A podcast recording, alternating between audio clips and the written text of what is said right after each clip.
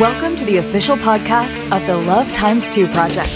Change the culture, and the politics will follow. Here is your host, Mike Victor. Hey, welcome back to the Love Times 2 podcast. I am your sometimes host, Jordan Wooten, board member here at the Love Times 2 Project. I'm glad to be back and, and pretty excited to have with me today a friend of mine, Jason Thacker. Jason serves as chair of research and technology ethics at the Ethics and Religious Liberty Commission, where he also leads the ERLC Research Institute. Uh, he's the host of a popular podcast called The Digital Public Square, and he's the author or editor of several books, including The Age of AI, Artificial Intelligence, and the Future of Humanity, The Digital Public Square, Christian Ethics in a Technological Society, which will hit shelves uh, on February 1st, I believe, and then, then following uh, following Jesus in the Digital Age, which we'll spend some time discussing today. Uh, Jason, the graduate of the University of Tennessee and the uh, Southern Baptist Theological Seminary, where he's currently pursuing a PhD in Christian ethics philosophy, and public theology.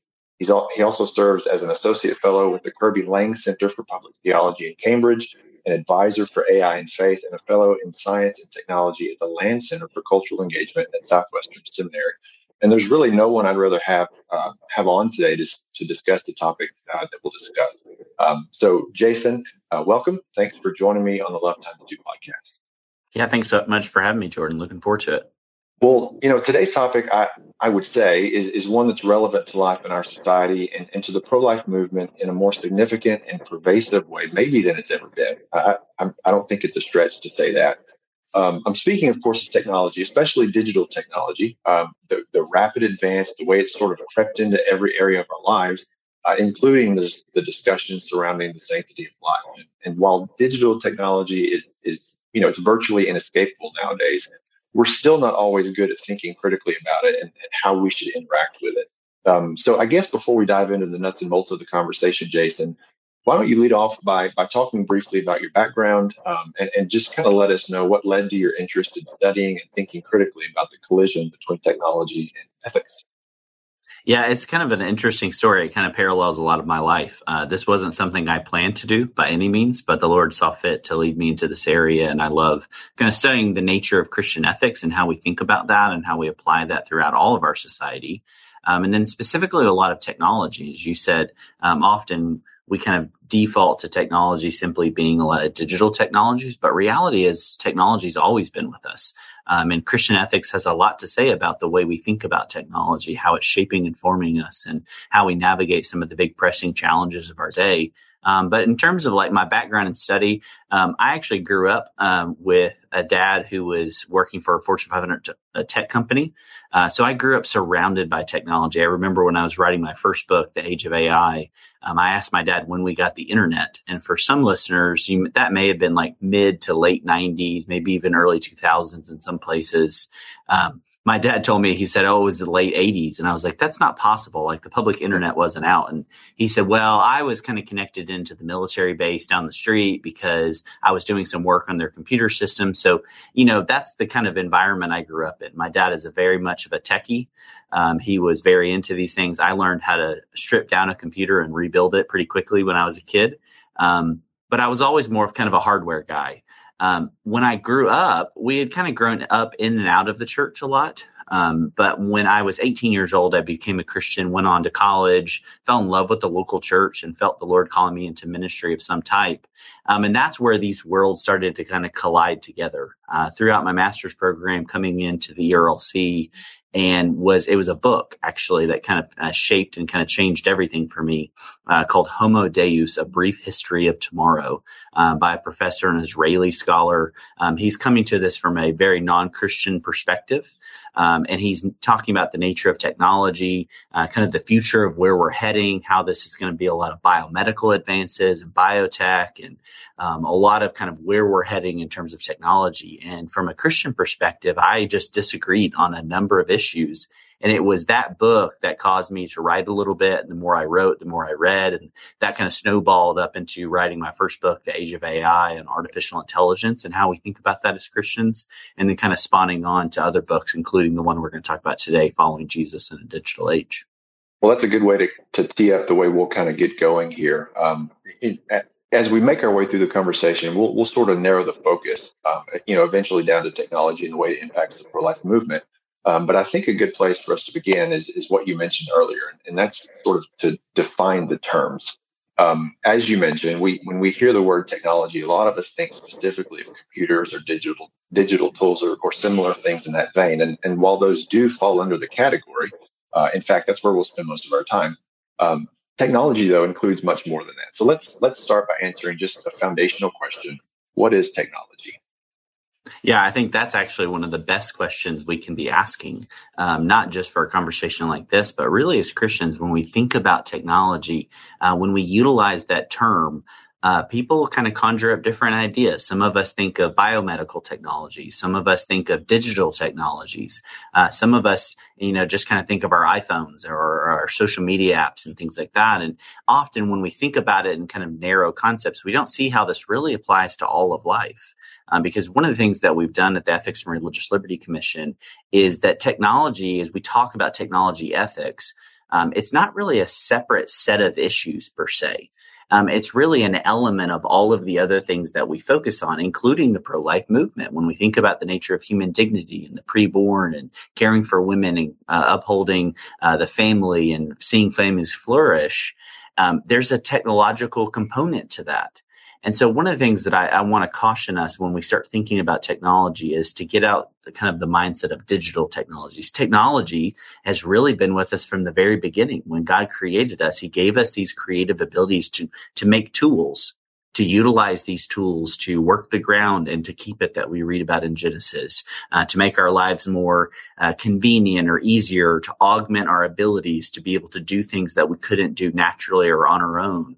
Um, and that was a good God glorifying use of technology. And so thinking of it in that sense, even the shovel and the hoe and agricultural tools and the wheel and things like this were tools and or technologies of their day. So one of the things that I'm really careful of when we talk about uh, my book, when I say is uh, following Jesus in a digital age, in the sense that there are other digital age coming. Sometimes when we have these conversations, we kind of narrow cast onto the our specific time. We do live in a very unique time, a lot of unique opportunities and a lot of unique challenges before us.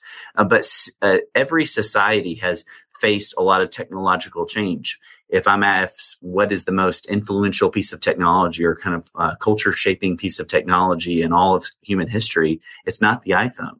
It's not the internet. It's not social media. It's actually the printing press. And so you take that kind of a larger understanding of what technology is. It's a tool that God has given us the ability to create, to augment our work, to uh, to help make things more convenient and more efficient in our lives. But it comes with a cost uh, technology isn't neutral in that sense. And we can kind of unpack that a little bit later, but it is something that is deeply shaping and forming us as people. And that's one of the reasons I want to take my time and when as I'm studying Christian ethics to kind of think deeply about that. How is technology shaping and forming us? And how is that shaping our perception of God, ourselves, and even the world around us? Yeah, and, and you just alluded to this, but you know, as as we think about uh, life today, uh, the the argument is is often made that technology, especially the digital tools that we have at our disposal, uh, it, it's not in itself good or bad per se, but but neutral. Uh, neutral being really the key word there. So it, you know, be it our smartphone or social media or something like that, is a tool that we use, uh, and its quote goodness or badness sort of depends on the way in which we use it. Um, but in your book, Following Jesus in a Digital Age, you argue for something different when it comes to uh, to these tools uh, that we use, and, and you introduce your argument with somewhat of a provocative and haunting question. Um, so speaking to your reader, you ask, quote, uh, you, you may think you use these tools each day, but is it possible that you are the one being used? Um, so with that, I guess why is it ill-advised of us to think of uh, digital technologies, digital tools as neutral? Um, and in what are some of the ways that they are using or shaping us? Yeah, and that's I think one of the most important conversations that we need to have often in conversations about technology or how do we use technology as a tool uh, for good and bad, we often kind of think of it as, oh, it's essentially good but it, maybe it has some bad uses or it's essentially bad and it maybe can have some redeeming uses. So we kind of take a, a good or a bad approach and we're either kind of optimists, kind of sheer optimists about the hopes of technology. This is much of early Silicon Valley and kind of early uh, Meta and Facebook, Twitter, Instagram. A lot of the technology culture of our day was look at all the great things that are happening because of social media. But even in the last year or two, we've kind of seen the dark side of it. And so there are many today who want to reject technology and say we should just kind of uh, become more Luddite in some sense of kind of rejecting technology, uh, stepping away from these things because of the damaging effects. And the problem is, is I think each of those approaches kind of misunderstands technology. If we step back and see technology is a tool, it is a tool that we use. Um, in that sense, this is a really popular view of technology, uh, that it's technology is a tool. It, that's true. But it's not just a neutral tool that's just dependent on how I choose to use it. Because as I use these tools, they are shaping my perception of the world. We can see this, you know, in just really simple and kind of trite example of think think of Twitter for for example the way that Twitter is designed um, and the way that these profiles are and the way that we engage people, we can easily start to dehumanize our neighbors. We start to treat them as just mere avatars or someone that we can kind of engage and say things and do things that we would never do in real life, face to face with someone, but we'll do that online. Why? Because technology is mediating its values to us and it's also shaping how we see the world around us. So instead of seeing people online when we engage as flesh and blood human beings, just like me and you, we start to treat them as just simple avatars or profiles or just kind of things that we can or people that we can just kind of interact and say anything we want with. And that's a really simple example. But one of the things, kind of the, I guess, provocative thesis of the book is that technology is, it is a tool, but it's a tool that's deeply shaping and forming us. And even as I said, and you alluded to, that it's using us because technology is mediating its values to us, meaning it has an inherent design it want the these companies want you to use these technologies in a very particular way. And so a good example of that, I mean, think of a couple of years ago, there was a big documentary called The Social Dilemma. Uh, that listeners may be familiar with. And one of the uh, interviewees said, and I think I, li- I like the way he said it. He said, "It's not a question. Do you check Twitter in the morning? The question is, do you check it before your feet hit the ground or while you're using the restroom?" And that kind of always made me laugh. But it's one of those things that I think most of us, if we're honest, uh, we kind of do fall in that camp. Maybe we're not on Twitter, but the, probably the first thing you look at when you wake up is your cell phone, and you look at social media and emails and notifications, etc. And what's the very last thing you look at your at uh, throughout your day? Probably your cell phone. You make a last minute check right before bed. And I would say, even as people are listening to this podcast, your phone is probably within about a foot of you at all times throughout the day. So much so that we have this like low level anxiety when we can't find our phone. That's one of the big questions of uh, technology in our household is, Hey, have you seen my phone? So we, and we constantly expect something. Um, on our phones, whether it's a missed call. Let me check my phone real quick to make sure I didn't miss anything. Well, why? Because we've been conditioned, we've been trained, we've been shaped to expect uh, notifications, to expect phone calls, to expect retweets, to expect likes and follows, uh, new emails, etc. And all of that shaping technology, shaping our perception, not only our perception of ourselves, but even more importantly of God, ourselves, and then the world around us. And that has a profound effect, specifically when we start thinking about ideas of human dignity and the pro-life movement and what does it mean to be human, which I think is one of the central and kind of animating questions of basically every question of ethics today is what does it mean to be human? And technology tells us and portrays this certain particular way of what it means to be human and what how humans should interact with one another that I think it would be good for Christians to slow down and to ask those really difficult questions instead of addressing some of the symptoms of hey how do I fix my relationship with social media? Or why do I feel always so angry or uh, anxious or what have you with social media and digital technologies? is to step back instead of addressing those which are important but ask some of the bigger questions of what is technology? How is it shaping and forming me? And then how do I counteract that um, using the biblical understanding of wisdom and navigating some of these big challenges before us? Yeah. And I guess on top of that, it, it's not it's not only that, that the tools and technologies are, are sort of using and shaping us, right? They're also uh, forcing us to reckon with with new capabilities, new possibilities, and, and yeah. Uh, in some ways, a whole new set of ethical questions and dilemmas. And, and to that yeah. point in your book, you write that technology often raises more questions than it answers. Uh, mm-hmm. So can you can you down on that, and then just maybe give a couple of simple examples of what you mean? Yeah, I think often, especially when Christians or even any people of faith, when they look at uh, some of the modern technology of the day, you know, we can't go to the Bible and find a whole bunch of verses where Paul was talking about navigating artificial intelligence or navigating some biomedical advances or the abortion pill per se. Like, we're not finding specific examples, leading some, especially critics of Christian ethics, to say that, you know, the Christian ethic really has nothing to say about technology per se we're facing new challenges. Uh, the Bible is kind of an outdated relic. It's a book um, that has some good, maybe ethical advice, but it's really not helpful for navigating the challenges we face. And that's, I think, is a fundamental misunderstanding of the Christian ethic, especially biblical ethics, is that the Bible isn't giving us a set of rules per se. It does that in some ways, but it's also giving us a set of principles, um, of priorities, of things that we have to prioritize um, as Christians as we shape as that shapes kind of our the way we think about what we do, which is really the nature of ethics.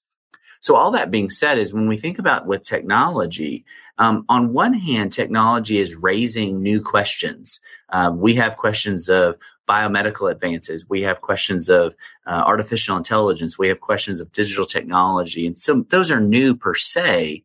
But in reality, often they're the very same questions we've always asked as humanity from the very beginning of time, just asked in light of new opportunities. So one of the big things with like social media per se is how is this a, um, a place that our vice and our pride and our arrogance and kind of self sufficiency, uh, these temptations to those things, how is that being manifested in a new way?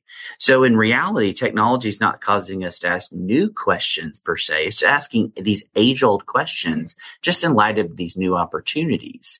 And so it's not so much a question of, um, what do we do? And the Christian ethic has nothing to say about this. Is actually deeply something to say about it. You go back and read some of the the wisdom literature um, in the Bible, and I always laugh because when I, I walk my students through the Book of Proverbs um, or the Psalms, uh, you're at times you're like, I I think Solomon in this proverb might actually be talking about social media.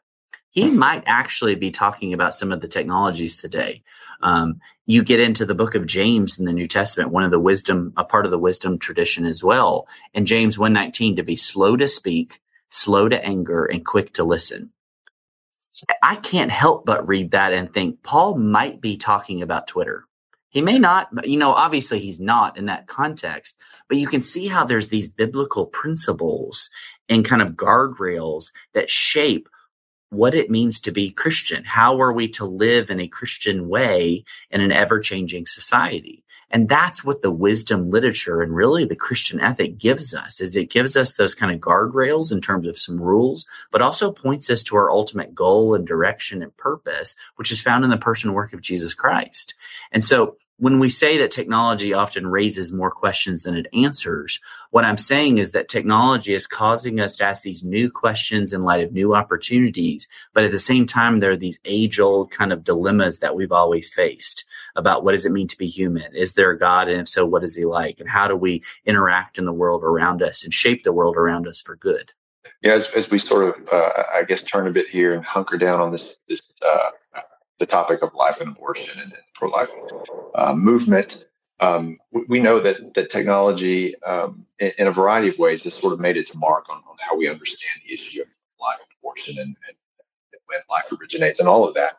Um, so, uh, I guess can you pick out um, one or two uh, of the major ways that technology has sort of changed pro-life landscape, or maybe informed it both in positive and negative ways?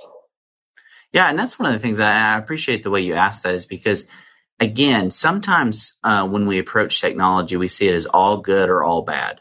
And I think we have to be honest, kind of be realist in some sense to say, you know, there is a lot of good. I mean, think of even in terms of the pro life movement, one of the most uh, life altering pieces of technology has been the ultrasound machine. We can now at this point see the, the life of the, the preborn in the womb to recognize this is a human being. This isn't a clump of cells. This isn't some abstract fetus. This idea that we use this language to kind of uh, dehumanize the preborn to act as if they're not worthy and uh, that they don't deserve rights and justice and dignity. Um, that piece of technology opens the window to the womb. It helps us to see what's going on, what God is creating in, in the life of that mother and inside that mother. And so that's even just one of the pieces of technology is how ultrasound technology is helping us to see when does human life begin?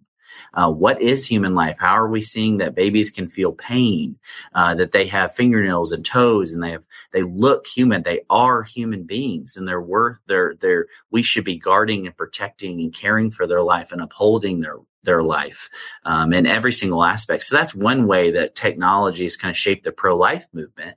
But even being able to, on a flip side of it, in terms of things like social media, is to uh, activate people or to share information, to connect with one another, uh, to be together, uh, to learn from one another, and to grow. And so that's kind of a, a smaller aspect um, of the pro life movement and how it's shaping. It's bringing us together to realize there's actually a lot more that we have in common, um, and that the pro life movement isn't some really small minority movement in the nation, but it's actually a much larger movement where we can connect together, share resources, and learn from one another about how to care for. Um, not only the preborn child in the womb, but also to care for the family and to care for that mother who's often in a, a crisis situation. How do we care for them and love them in the midst of that? On the flip side, um, technology also causes us, in some sense, to dehumanize one another. We start to treat the value of human life based on their utility. This is in terms of Christian ethics. Um, when we talk about the nat- nature of ethics, one of the primary kind of families or positions is called utilitarianism. And that's a really fancy word to say that we treat um, an ethical action as good if it has a good, a high utility or kind of return on investment in some sense, that the good outweighs the bad in terms of the consequences or outcomes. So when you start to treat human beings in a utilitarian framework, um, as merely their their value and their worth is dependent on what they do, you can quickly see how that devalues human beings because the preborn they may not be able to offer a lot to us. They may not have the cognitive capacities. They may not have uh, they don't have speech at that point. They're you know they're young human beings. They're uh, preborn. They haven't developed into those into model those kind of characteristics that we commonly associate with what it means to be human. But that also extends to the end of life as well, where we start to see a push towards euthanasia um, or physician assisted suicide and other types of pro life issues when we start to say, well, you know, they don't offer a lot to society. And even in recent weeks, we've seen kind of a, a, prolifer- a proliferation of this idea that at about 75 or 80 years old, uh, that you've kind of outlasted your utility, uh, that it would be better for us to not have a whole bunch of uh, older people because what are they're a drain on society, they're a drain on their families, they're a drain on financial resources and things that could be put to better use. So key in right there when I say use, it's all about kind of the use or the utility of someone. And that is a way that technology has shaped how we view what it means to be human in a really dehumanizing way, in a really dangerous way. And that's where we talk about being pro-life specifically from a Christian ethical perspective. We take and see the value and dignity of every single human life from the preborn to the very end of life, natural death, to say every human being is created in the very image of God, has infinite value, worth, and dignity, not because of what they do, not because of what they contribute, but because of who they are because of how God made them and how He bestowed upon them that value, dignity, and worth that uh, of simply just being a human being. And so I think that's kind of we see both sides of the coin there. Some of the good, positive benefits, and also some of the negative ways that technology is shaped and kind of profoundly shaped and altered the pro-life movement. Thanks for listening to the official podcast of the Love Times Two Project. Be sure to subscribe to the podcast so you never miss an episode. And never forget Change the culture, and the politics will follow.